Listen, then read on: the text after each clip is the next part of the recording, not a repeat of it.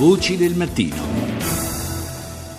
Cambiamo, cambiamo, decisamente continente, torniamo in Europa, ci spostiamo in Albania dove eh, la situazione politica peraltro è eh, anche lì è piuttosto eh, confusa, piuttosto difficile, il tutto ha eh, praticamente ormai un mese dalle elezioni, elezioni che per la verità avrebbero dovuto eh, tenersi eh, prima, in giugno, ma sono state rinviate proprio a causa di, delle tensioni eh, all'interno del paese tra i due principali partiti. Ne parliamo con Valentino De Bernardis, analista per notizie geopolitiche. Buongiorno De Bernardis.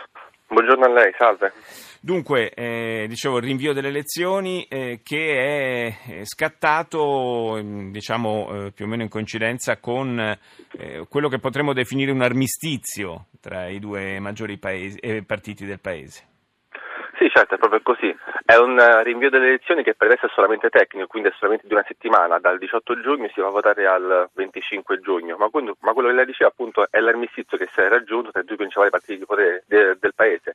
Infatti dopo tre mesi di duro confronto politico tra l'opposizione e la maggioranza, l'opposizione ricordiamola che sono i democratici guidati da Bascia e la maggioranza del primo ministro Rama, con l'opposizione che ha fatto una specie di Aventino, che eh, da tre mesi a questa parte infatti non prende parte alla vita politica de, del, del Paese, hanno raggiunto un importante accordo, un, un, accordo che possiamo dire anche isperato. Il metodo principale questa volta però non è delle uh, istituzioni europee, ma dei rappresentanti statunitensi. Brian Lee, che nel 15 giugno, eh, il 15 maggio, scusi, si è recato nel Paese in una, che, diciamo, uh, in una azione diplomatica in cui ha messo in campo tutta la moral suasion uh, americana e che appunto ha funzionato.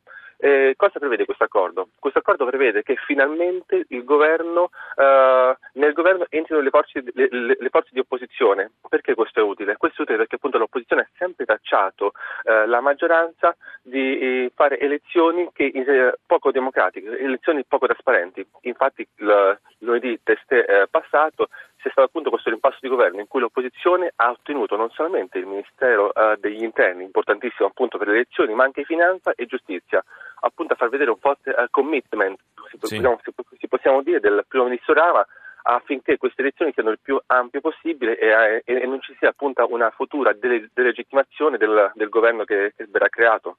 Certo colpisce il fatto che in un paese eh, che è insomma eh, al, possiamo dire alle porte, ai confini dell'Unione Europea eh, ci sia bisogno di un intervento e di una pressione politico-diplomatica da parte degli Stati Uniti che si è rivelata risolutiva e che l'Europa non sia stata in grado di fare altrettanto.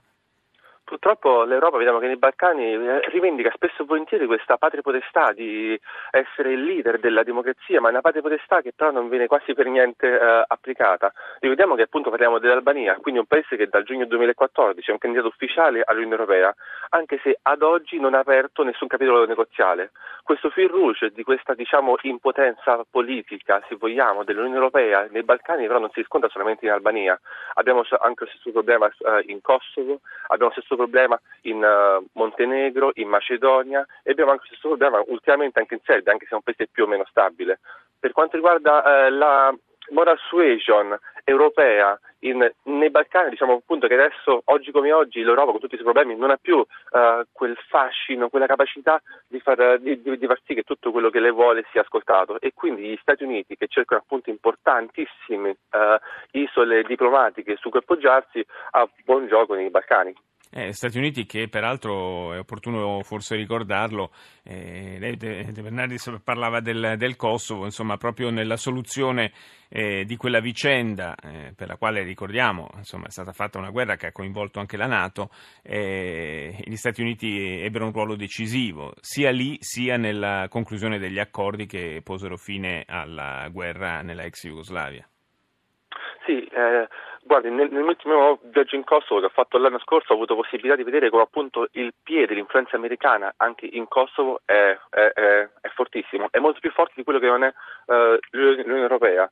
Ma qual è il problema che si è avuto nei Balcani dopo, dopo, la fine della guerra ad oggi? Tutti gli accordi che si sono trovati, e in parlo sia della guerra dell'ex Jugoslavia che della guerra Serbia-Kosovo, tutti gli accordi che sono ritrovati sono accordi temporanei, cioè sono accordi che non, che non hanno portato ad una soluzione, ma hanno cristallizzato le posizioni in campo.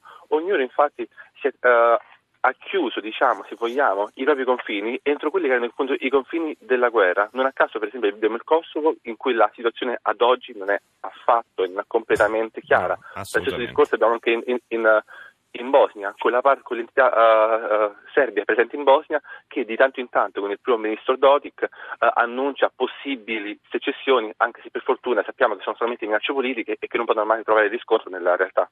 Grazie, grazie a Valentino De Bernardis, analista di notizie geopolitiche, per essere stato nostro ospite.